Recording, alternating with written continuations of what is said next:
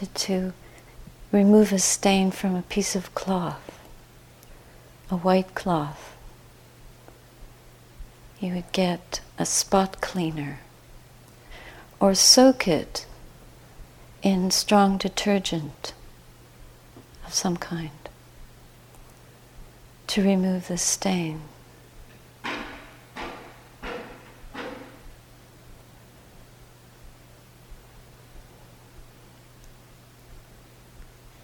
In this practice, when we watch, when we observe the mind, we can see where the struggling, where the suffering, where the stains of the mind arise. We observe how they arise. We see how the mind and body contract at different points. Loud noise, a sharp word, a spicy flavor, tension, an unpleasant feeling, fear, the many impingements on the mind or the body.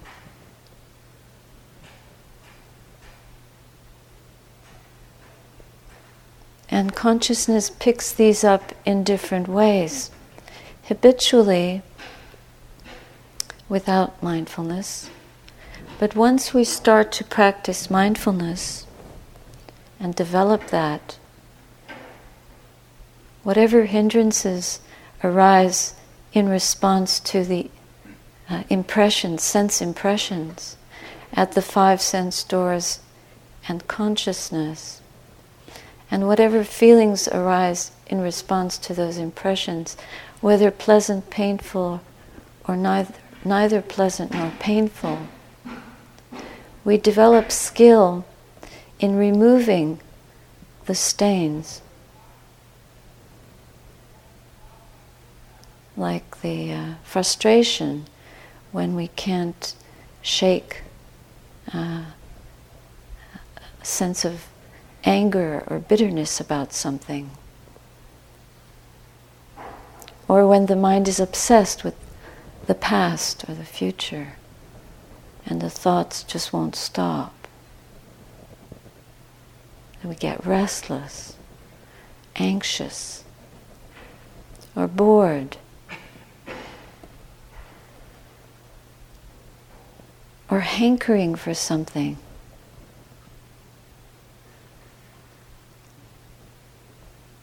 Wanting to sleep longer or eat more or go for a walk when we're supposed to sit.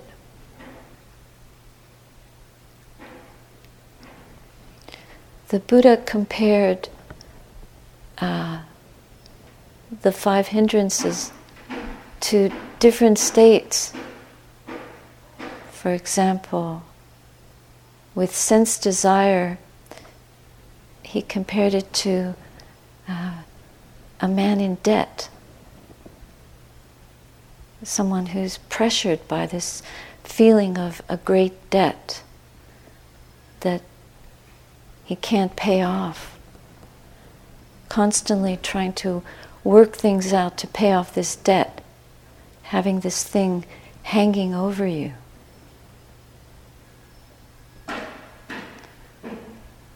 Like the incessant chipping away at our ability to focus on the present because of this debt, wanting to get this debt paid off. It's a pressure. Or wanting to uh, be free of this debt. And he compared anger to someone with a fever. Instead of a, a pressure coming from outside or a pain in the tummy driving us to grab something to eat. Anger acts more like uh, a heat exploding or violating a violence coming from within us, like a grenade being detonated over and over again. And we can't soothe it or calm it or restrain it.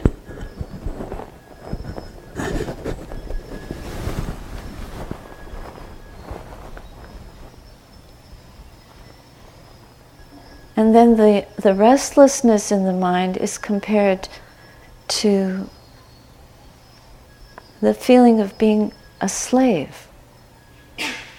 picture someone in days gone by, or even nowadays. A slave is driven by their master to go here and go there, work feverishly, tirelessly with, without much compensation, with nothing to look forward to. Just the end of the day, and then the next day, you're being driven again to do burdensome tasks, unpleasant work. For the benefit of someone else, and having no choice. So, restlessness and agitation of the mind is like this pressure coming from uh, outside or inside, driving us from one point to another and back again in a kind of meaningless, uh, agitated way. We can't find a good resting spot the mind cannot settle, is anxious, it's worried. It's also, it's driven.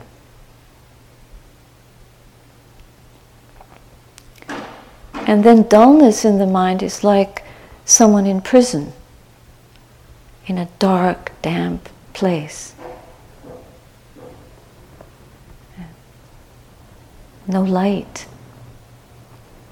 You just want to curl up and sleep or die, numb out, not be alive, or just exhausted and bored and can't be bothered to move. No initiative. Heavy.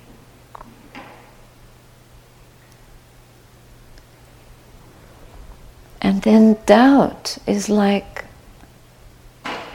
a person who has no medicine, that's the literal translation of Vicikiccha, is someone without direction, doesn't have the Dhamma medicine, doesn't know the way, and can't take a risk.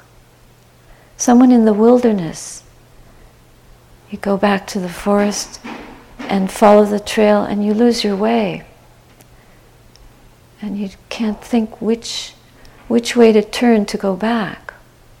Just a sense of being lost and confused. And can't get up enough courage to make a choice or take a risk. Wavering, insecure, not trusting. So, in each of these cases, there's a stain in the mind. And we're looking for a way to purify, clean, rub out, dissolve that stain.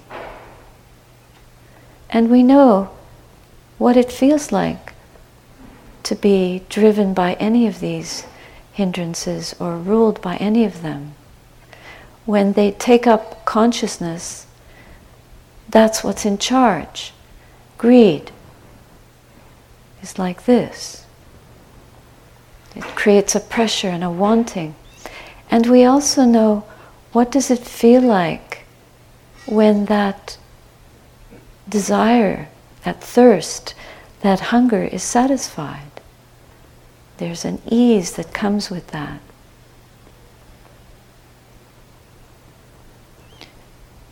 And the same with anger. What does it feel like when the fever goes back down? Someone was angry and then they forgive you. Or you feel upset about something and then you realize it was nothing at all. Anger is gone. The mind is peaceful, at ease.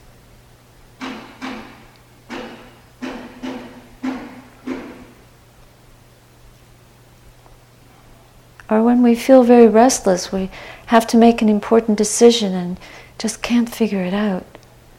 We, or then we pick up a project that we don't really want to do. So we go to the next thing. And we feel anxious, worried. What's going to happen? What did happen? How will things work out? It's almost like a, a low form of anger or, agit- or aversion with a bit of doubt mixed in. Very restless, unable to find a place of peace. And, and then we settle and we, we suddenly feel everything's been resolved. We know what we need to do. We feel a lot of energy and motivation.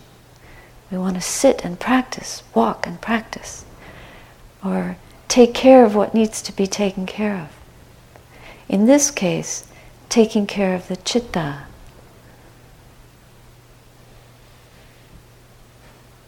Being very mindful, conscientious. And what happens when we wake up out of our sleepy morning sit, listen to the lovely hammers, the building coming up for yogis to be. Maybe one of us someday. And we feel like we've come into the light, shaken off that heaviness, stand up straight. We feel well and joyful, ready to do what needs to be done, ready to watch, to wake up. Waking up, being free from jail, a mental prison. And then the, the person lost in the forest suddenly sees a marker on a tree and goes, aha, this is the way out. This is the way back to IMS, back to the building, back to the retreat, or back home.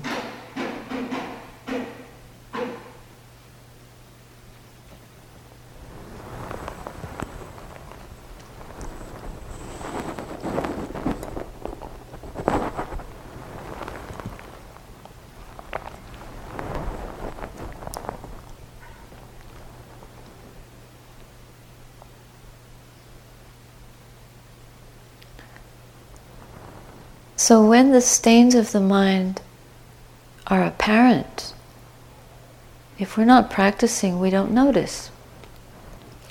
But when we stop to examine our inner laundry, the internal mess or smelly pile of uh, collected wreckage from um, living with an untrained mind, and we see that we're in trouble,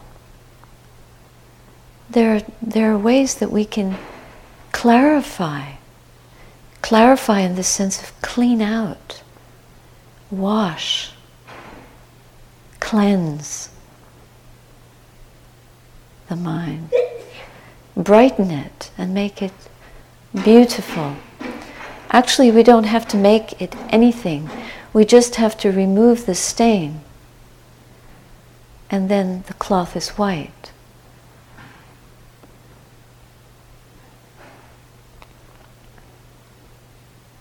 So, removing the stains of the mind, the Buddha gave us the uh, list of seven factors of enlightenment.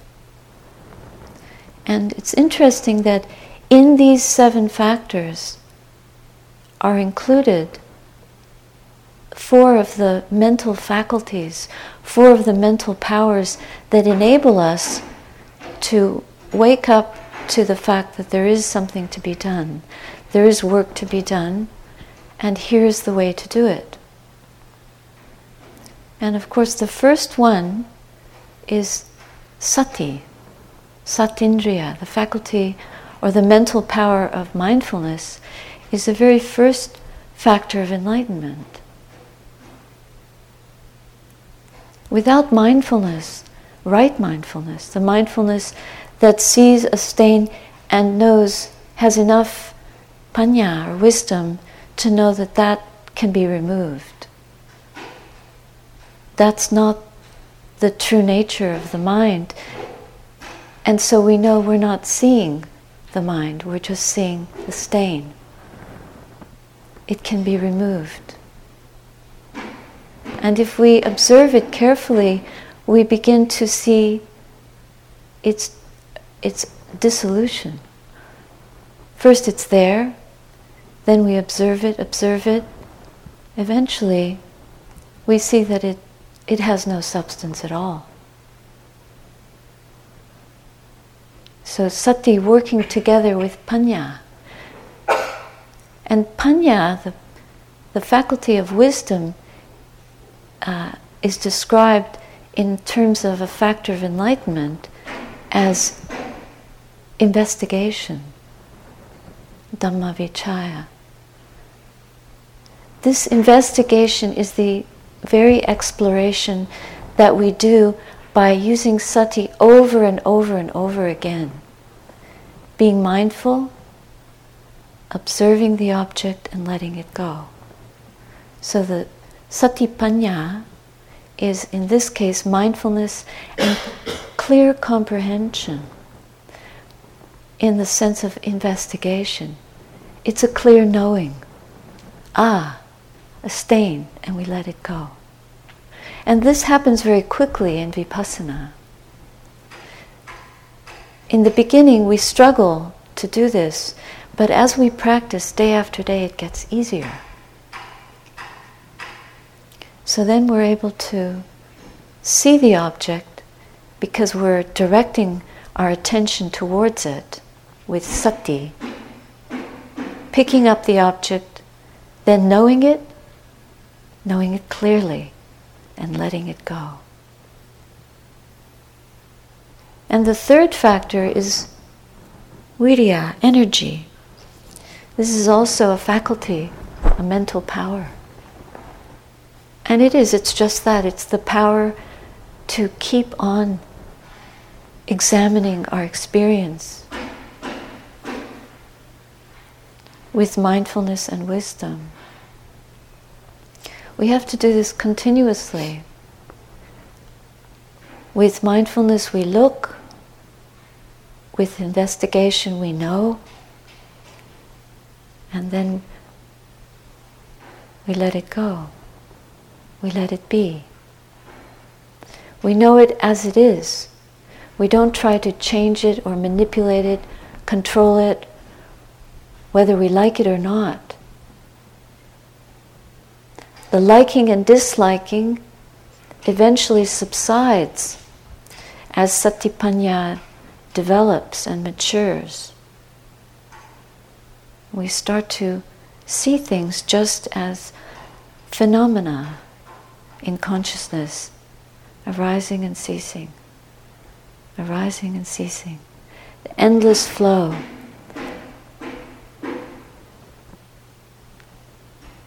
And if we do this with uh, full hearted energy, eventually,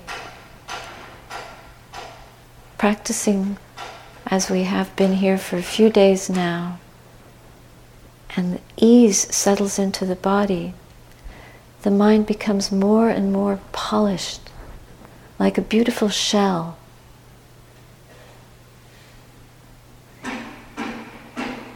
cleansed and bright.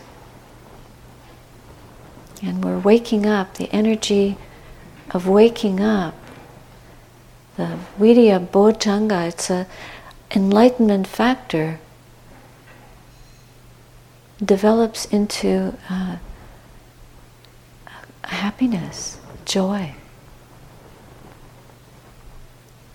piti. So when we see the, the mind, the true mind, the luminous mind, the true nature of the mind, we feel such joy, such a release, like someone let out of prison, or like someone whose debt has been paid off, or like someone who has been given their freedom, having been a slave all their lives.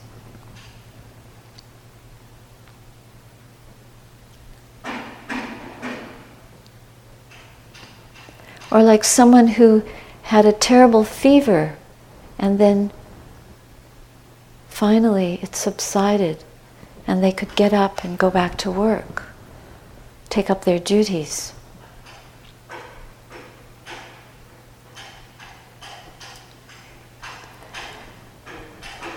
And as we continue to practice the fact, the um, enlightenment factor of bliss, becomes more and more refined and settles into tranquility. This is a passaddhi bojjhanga. We're waking up at a deeper and deeper level. Not so excited about it now. So it settles the mind. When the mind is excited, uh, the energy is much stronger than when we're just serene and happy, serenity.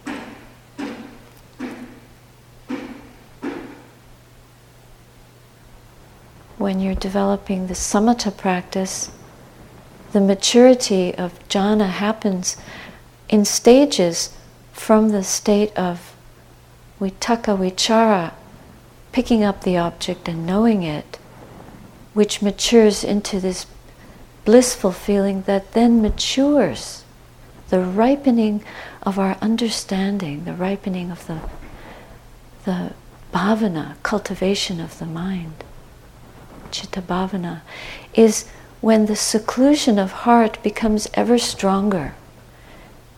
We've touched on the, the joy, the very, very deep, pleasant, pleasurable feeling of the practice.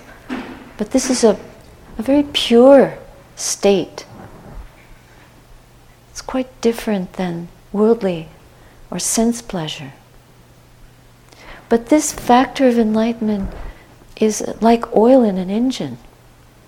Without it, the process of waking up is not complete. It cannot be completed.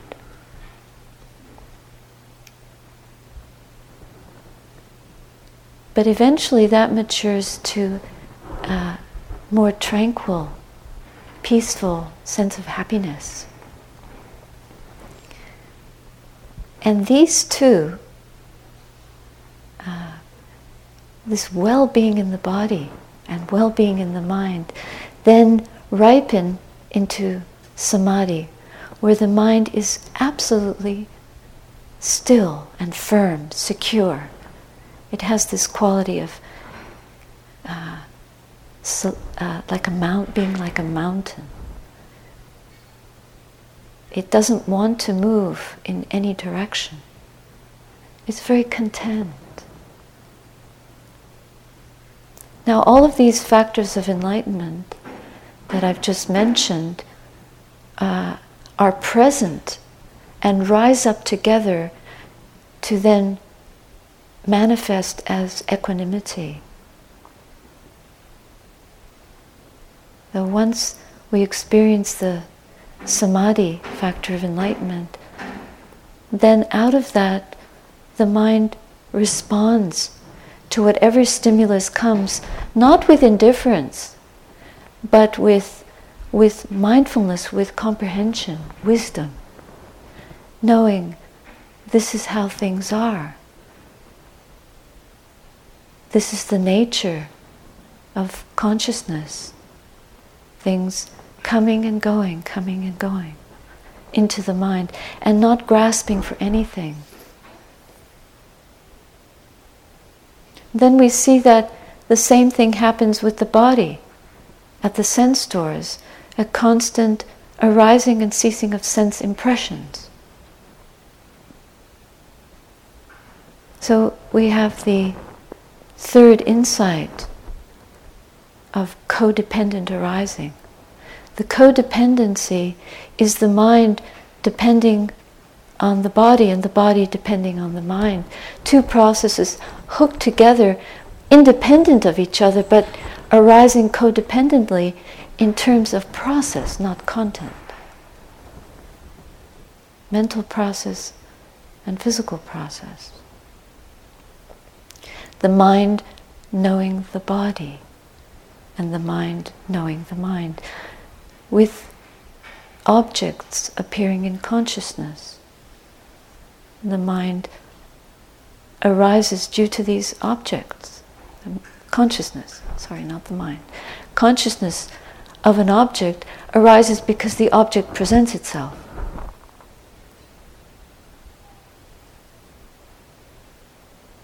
But then, when a, a, clarity of knowing appears and the mind is completely empty, purified, then the mind knows the mind. Consciousness knowing itself. And this upekkha eventually ripens into full awakening. These, these seven factors of enlightenment are complete healing. The body cannot actually be healed, but we can feel complete peace with the body. Even if we were to get over our sickness, the body is subject to old age, sickness, and death. But the mind can fully awaken. And with full awakening, the hindrances will not return. This is why vipassana is so important as the corollary to samatha practice. Because with samatha practice, we can keep the hindrances at bay for a short time maybe for hours, even a few weeks or months. But as long as we're practicing at a certain level of intensity.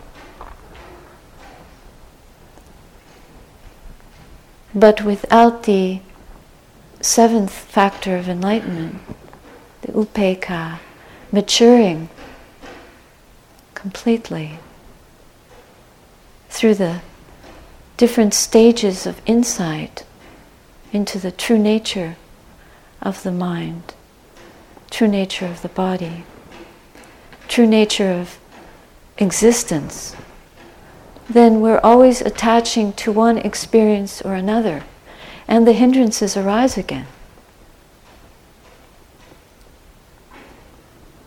So, with this complete set of seven factors of enlightenment, we have the possibility to free ourselves from the hindrances once and for all. And we can do this by degrees. First, purifying uh, view, right view. No longer believing that there is a solid self. Not believing, we might not believe it, but actually knowing without a doubt that there is no such thing. We have understood, intuitively understood. Not believing in rites and rituals, and having complete faith in the Triple Gem. Also, attenuating greed and hatred so we would never break the five precepts intentionally. We try to keep them And if there's uh, any transgression, we would immediately repair it. But there would be no course, there would be no possibility of committing very coarse and harmful deeds intentionally. One could never uh, intentionally kill someone, etc.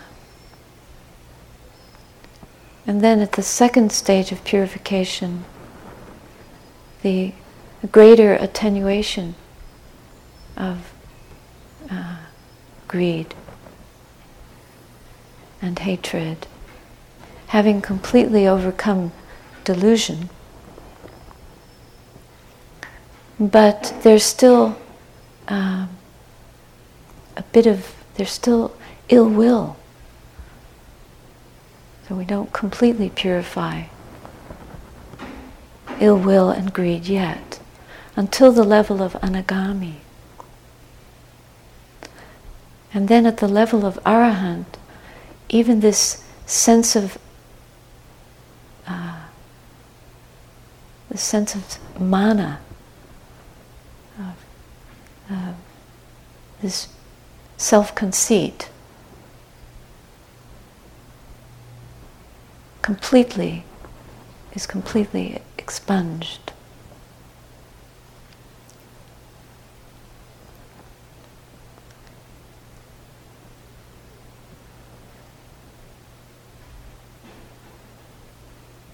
This is the, one of the most important um, factors of or aspects of right view is to trust that this pa- path is possible for all of us. It's not just something that the Buddha did or that um, select beings over the centuries have been able to do when they go off into the forest and disappear from the world. But this is something that everyone who, who puts their mind to it and who has the ability to develop right view can accomplish.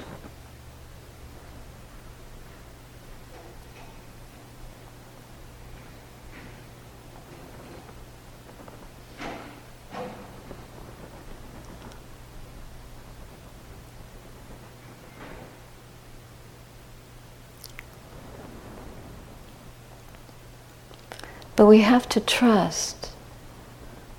This is the faith indriya, faith saddha has to be developed. And we develop it just by seeing. Until we've seen the clean cloth, we don't believe that we can really do the laundry properly.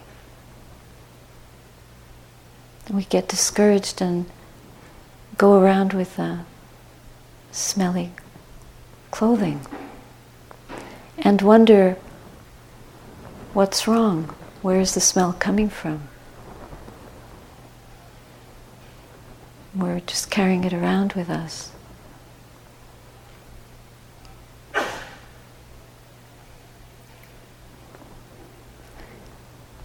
The opportunity to settle and grow in these factors of enlightenment is a, a great blessing, not just for us, but for the world. So when we feel discouraged, we have to coach ourselves by remembering this is a time trodden path. There is a path and we're on it. We're on it and we can walk it. And we have a map to follow. It's a very clear map. Just keep putting in the causes and conditions, and the path will open up in front of us.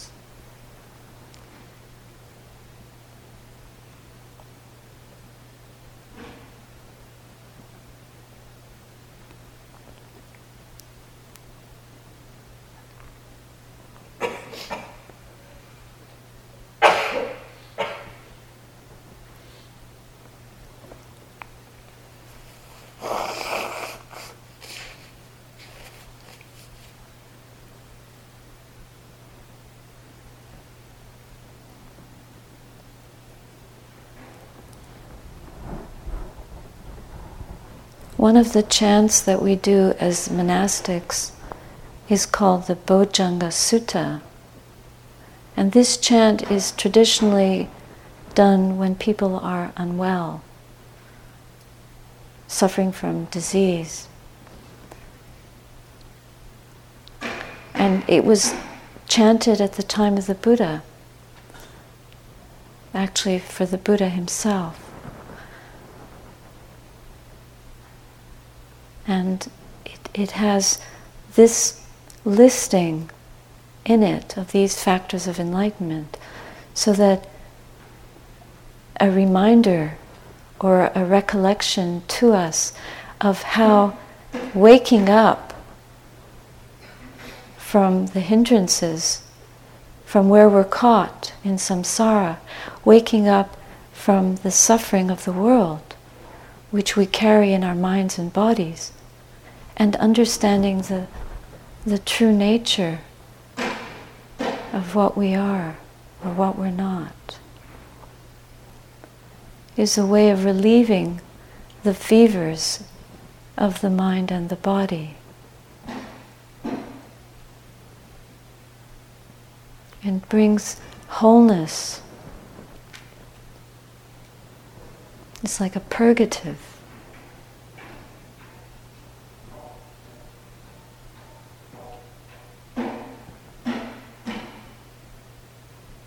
When Ajahn Chah came to IMS many years ago, Joseph was reminding us the story of how he saw all the yogis and commented that uh, this was a hospital, mental hospital, and wished all of them well. May you get well. May you be well soon.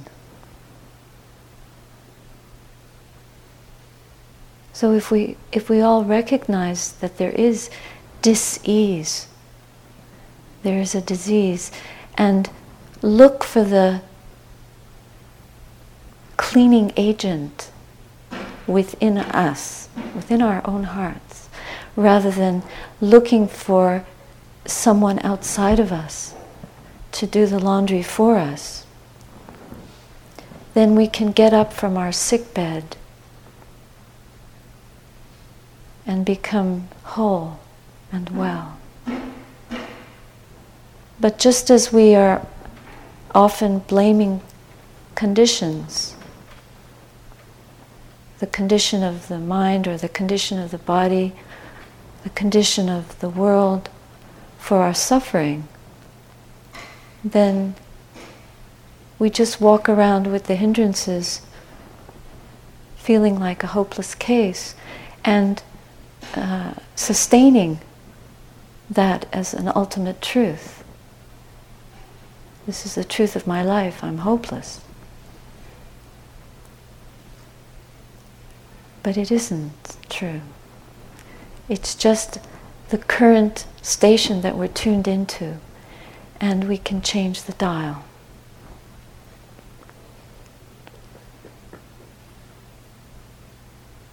we can listen to the Dhamma instead. By listening inwardly, connecting to the heart,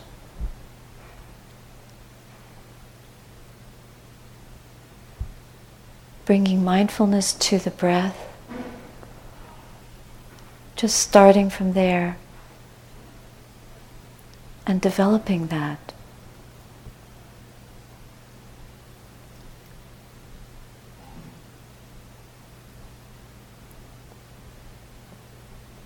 We have to also remember that the path, the Eightfold Path, is made up not only of the wisdom group, right view, and right thought, or right intention, but also uh, we have to practice sila, right speech, right conduct, right livelihood. Without sila, we can't properly develop the cultivation. Aspects of the path right effort, right mindfulness, and right concentration. So, wisdom to mature must have dana sila. To dana sila samadhi panya. Generosity, virtue, and a very refined virtue that, that we then take inwardly with us. So that purifying the mind is the culmination or the uh, perfection of sila.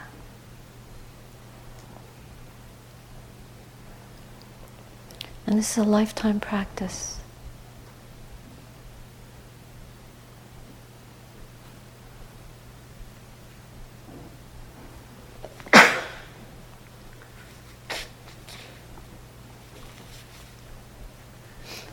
But uh,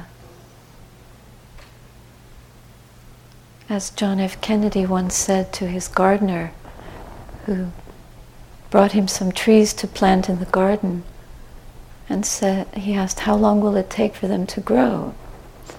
And the gardener said, A hundred years. And the president said, Plant them now.